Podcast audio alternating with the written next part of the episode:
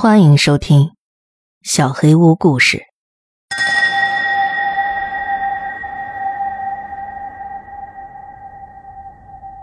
玛丽阿姨，现实有时候比小说更令人毛骨悚然。真正可怕的，不是那些在深夜里让你翻来覆去难以入睡的恐怖故事，而是生命中那些可怕的命运转折。尤其是当你越深入的研究他们，他们就变得更加令人恐惧。比如玛丽阿姨的故事。玛丽其实不是我的阿姨，是一个朋友。她是家里四个孩子中的老大，在她人生的前四十多年里一直没有结婚，所以她很溺爱她的侄子侄女们，她是大家最喜欢的姑姑。然而。在内心深处，她是非常孤独的。身边的人都结婚生子，而她却一直是别人口中的老剩女，这对她的精神造成了伤害。当她父母去世之后，他们给她留下了一座很大的房子，但是她的生活就跟房子里那些闲置的房间一样空洞。在她四十六岁生日后不久，她闪婚了，所有人都大吃一惊。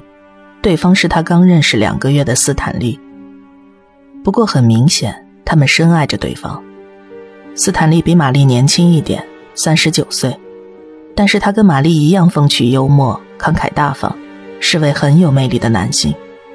尽管家人并不了解斯坦利，但还是很快的接纳了他，同时也暗自松了口气。玛丽孤独了这么多年，终于找到了属于自己的幸福。婚礼后一个月。他们进行了令人难忘的蜜月旅行，花了一年的时间去周游世界。每隔几个礼拜，他们就会从异国他乡寄来明信片，上面写着他们玩的有多么开心。一切似乎都很完美，直到这对夫妇旅行回来，在自己家的大房子里同居生活开始，玛丽变了。她不再跟斯坦利睡同一张床，坚持要分房间睡。没多久，他就说家里会听到奇怪的声音，有人在夜里叫他的名字，走廊里回荡着剧烈的刮擦声，或者似乎是从墙壁内传来阵阵的哀嚎声。斯坦利越是想安慰他，他就越害怕。玛丽对着斯坦利大喊大叫，让他滚远一点，不要碰他。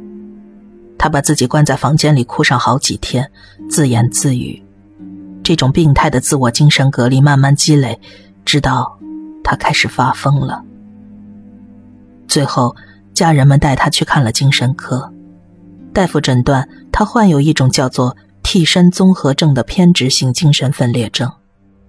这种精神病很罕见，病患会认为自己的亲人被一个长相一模一样的人冒名顶替了。他说，斯坦利不是她的丈夫，而是伪装斯坦利的外貌和行为的某种东西。玛丽的家人们面临着一个艰难的选择：要么把她送到精神病院，让她得到需要的治疗和照顾；要么让她在家长期服用镇静药物，并照顾好她。他们选择了后者。这段时间里，斯坦利显然悲痛欲绝，但是他还是全心全意的爱着玛丽。他一直在床边照顾她，给她喂水喂饭，温柔的跟妻子说话。在后来的一年里，家人们也会轮流来照顾玛丽，他们对斯坦利的了解也加深了。他们觉得很幸运，他真的是个很不错的男人。所以有一天，他们来看玛丽，发现家门外停了好几辆警车时，都震惊的说不出话。家门口贴满了警戒线，他们不能进去。在证明与房主是亲属之后，负责此事的警察说出了事情的经过。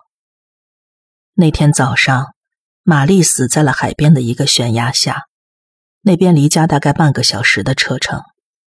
一个在海边跑步的目击者看到他的车一直开到悬崖边上，一个女人从后备箱拖出了一具尸体，目击者迅速报了警。报警之后，他又目睹了女人用一把大菜刀刺了那具尸体好几刀，然后拖拽着尸体让他滚到了海里。随后，女人站在悬崖边上狂笑了好几分钟。警察赶到后，他转过身笑了笑，随即跳下了悬崖。警察费了很大的精力找到了玛丽的尸体，但是没有找到斯坦利的，十有八九已经被大海卷走了。调查车辆的牌照之后，警察找到了玛丽的家。他们在玛丽床边发现了一些被吐掉的药片，地板上有一盏摔碎的台灯，墙上有血迹。前一晚，玛丽假装吃了药。趁着斯坦利转头要离开的时候，用床头灯打昏了他，然后把昏迷的斯坦利拖到了厨房。地板上的血迹说明了这一点。玛丽用菜刀刺死了他，然后驮着他到了车上，一直开到海边。然而，警察接下来的发现才让我不寒而栗。那天搜查房子时，警察在一张大地毯下发现了一个秘密地窖。一打开，迎接他们的是一具干瘪的尸体，痛苦的面孔在台阶上抓着地窖的门。这间屋子里满是粪便的臭味，木质家具上有深深的凹痕。那个人拼了命的想要爬出这座属于他一个人的监狱。DNA 分析和牙齿记录显示，这具尸体与斯坦利的匹配度为百分之九十九点九。他已经死了好几个月了，很可能是饿死的。他的长指甲在他徒劳的试图爬出去的时候被折断了。每个夜晚，他绝望的乞求声和试图逃跑的抓挠声，在整个房子的大厅里回荡。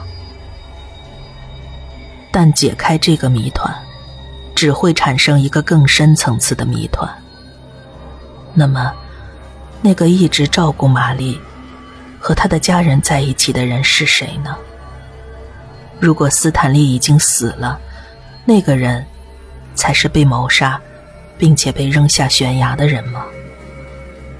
是双胞胎吗？还是鬼？不管是什么，玛丽阿姨把这个秘密带进了坟墓。然而，最让我担心的是。也许他自始至终都是完全清醒的。真正疯狂的，是这个世界本身。现实确实比小说更令人毛骨悚然。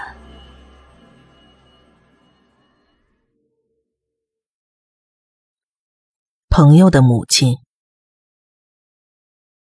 我十三岁的时候经历过这样一件事。在学校里，我有一个叫瑞安的好朋友，他是我唯一可以称得上朋友的人。放学后，我经常去他家玩。他们家的房子坐落在一座大牧场的中央，所以我们有很大的户外空间可以玩耍。由于房子在田地中央，需要顺着很长的一条路才能开到那儿。那天晚上八点，我跟父母大吵了一架，我很难过，我必须离开家里。所以我给瑞安打了电话。我一般不会这么晚找他，所以他接电话的时候很惊讶。但是听完我的叙述，他同意让我过去找他。但是他要在足球场练习到九点，所以我得等他一会儿。我同意了。天已经完全黑了。虽然我不介意黑暗，但是我不喜欢通往他家的那条路。那条路并不是笔直的。蜿蜒曲折会让我有些恶心，尤其是开车的时候。但在那种情况下，不一样。我骑上了自行车，我把自行车停在空荡的车库旁边，走上了他们的门廊，按响了门铃。我手指刚松开按钮，门就开了，吓了我一跳。门几乎是瞬间打开的，是瑞安的妈妈。我很喜欢他的妈妈，她很温柔，总是给我准备好吃的。但我总觉得他有哪里不对劲。他明亮的蓝眼睛似乎变暗了一些，头发没有整齐的挽成一个圈，而是披散在肩上。我还没来得及更仔细的观察，就注意到了一件更令我不安的事情：他的微笑很奇怪。他没有跟我打招呼，也没有说话，只是一直笑着盯着我看。我觉得很不对劲，问他是否一切安好。进来喝点茶吧，他招呼我进去。我还没来得及回答，他转身回到了屋里。我那时才注意到他穿着浴袍。我不知道拒绝会不会太失礼，但是我也没有勇气在黑漆漆的户外等待。于是我进了屋里，随手关上了门。我跟着他走向厨房，他原本哼着一支很奇怪的曲子，我一进门他就不唱了，取而代之的是一种令人不安的寂静。我在餐桌旁坐了下来，他站在我面前，背对着我。我尽量不去看他，笨拙的环视着房间。我很纳闷，瑞安的妈妈通常都是热心和蔼的，经常热情的跟我谈论学校、家庭生活，还有其他的事情，而现在她只是沉默着，什么都不说。接下来的五分钟，我都在沉思。从我坐下开始，他一直都没有动过。他背对着我，双手垂在身侧，头向左倾斜。我以为出了什么事，就站了起来，走向他。他依旧站在那里不动，却一直发出一些奇怪的声音。我小心翼翼地从右边靠近他，看向他的脸。直到今天，那副面孔依然在我脑海中难以忘怀。他瞪着眼睛，咧着嘴笑着。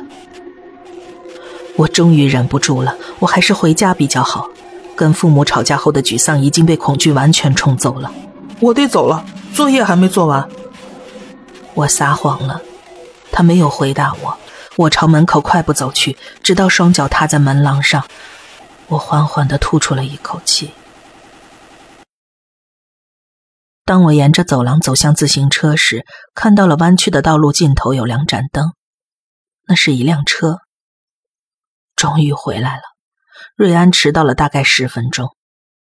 随着车越来越近，我开始想，到底是谁开车送瑞安去训练足球的？他爸爸出差了，两周后才会回来。我越来越焦虑。是谁开车接送瑞安的？汽车开进车库，停了下来。瑞安打开车门，跳了出来。你怎么了？下一个从车里走出来的是他的妈妈。他也注意到了我的不对劲。怎么了，强尼？你还好吗？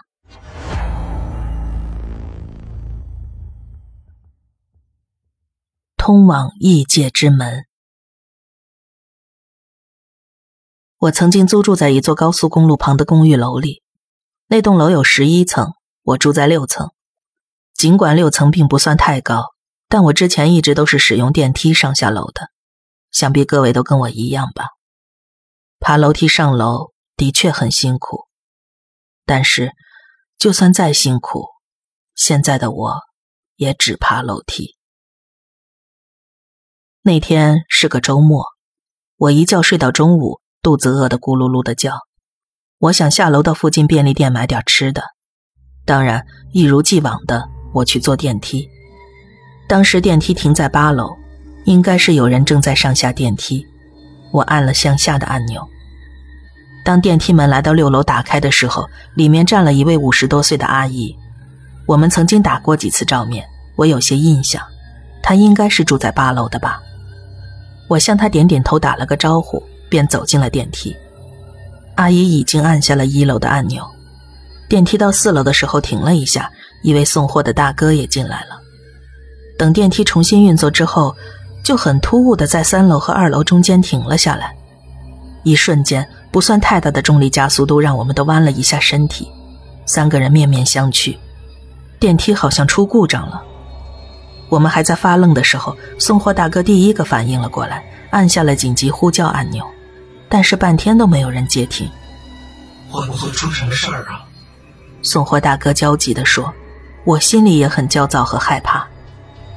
其实客观来说，那段时间并没有很长，我们三个人的压抑感大概只有三四成，但是因为一直没有人接听紧急呼叫，电梯又毫无反应，我们内心不断衍生出了各种的不安和焦虑。这样算起来，那段时间就真的很久了。在我们快要到达崩溃边缘的时候，电梯突然开始自己运作了起来。阿姨哇的一声叫了出来，我也因为事发突然而吓了一跳。可是奇怪的很，明明按下的是一楼的按钮，但是电梯不知道为什么竟然是向上运行的，一路来到五楼、六楼，最后电梯停在了七楼，然后唰的一下，电梯门就这么打开了。我被刚刚发生的一系列事件弄得莫名其妙，也措手不及。这到底是怎么回事？这些现代科技果然还是不靠谱。阿姨一边说着，一边走出了电梯。我看我还是走楼梯算了，一会儿要是又坏了，我可经不起折腾。您说的有道理。送货大哥附和着，也走出了电梯。其实经历了刚才的事情，我现在很认同阿姨说的话。这次算是运气好，可以平安的从电梯里走出去。要是还有下一次，被困在里边算好的了，受伤也是很有可能的。我越想越觉得这电梯的确不靠谱，想跟着那两个人一起下电梯。但是好像有哪儿不太对劲。电梯门外的确是公寓楼的景象没有错，但是这未免也太暗了。完全没有光照，恐怕连走廊尽头也不能辨别。停电了吗？我又回头看了一下电梯里，仿佛不是同一个世界似的，灯火通明。虽然电梯运作有些异常，但是它至少还在工作中，说明没有停电。我就更加奇怪了。我从电梯里向外窥视着一切能看到的东西。斜对面能看到大楼外部的窗户，什么情况？天空竟然是红色的，是日出的朝霞还是日落的晚霞？但都不是那个时间段呀。天空中没有太阳，也没有云彩，只有那种令人发寒的鲜艳红色。再往下看，有些隐约的建筑物的剪影，很昏暗。不是昏暗，是一片漆黑，周围的建筑跟这里一样，没有一点光亮。而且，我突然发现，完全听不到平时恼人的高速公路上的车流声，四周一片寂静，我什么都听不到，也看不到有任何物体在移动。我不太能精准的描述那个场景，只能说，在我眼前看到的事物里。完全嗅不到一丝关于活着的气息，只有燃烧着的赤红色的天空和黑夜一般的坚硬。这是个红色和黑色的世界。我再一次回头看向电梯，果然，只有电梯里灯火明亮。在这短暂的时间里，我陷入了沉思，而电梯门却好像要关起来了。怎么办？我到底该怎么选择？我要走出电梯吗？还是留在这里？这一次，电梯没有再发生什么奇怪的状况，它安稳的到达了一楼，门如往常一般平稳而缓慢的打开，门外是一如往常的一楼。大厅里穿梭的行人，外面高速上穿行的车流发出恼人的噪音，充满着生活的气息。外面还是白天，是我平常看惯了的那个世界。我的心安定了下来，已经没事了。我走出了电梯，冷静下来之后，我走到楼梯口去等待那两个走楼梯下来的人。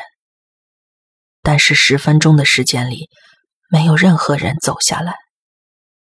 我开始害怕了，几步快跑冲出了大楼。我不想再待在那个地方了。我现在已经搬离那栋公寓，不管去哪里，不管是再高的楼层，我都没办法再坐电梯了。在我心里，楼梯毕竟是连接着地面的，所以不必担心跑到那个世界。但是电梯就不一样了，那是通往异世界的门。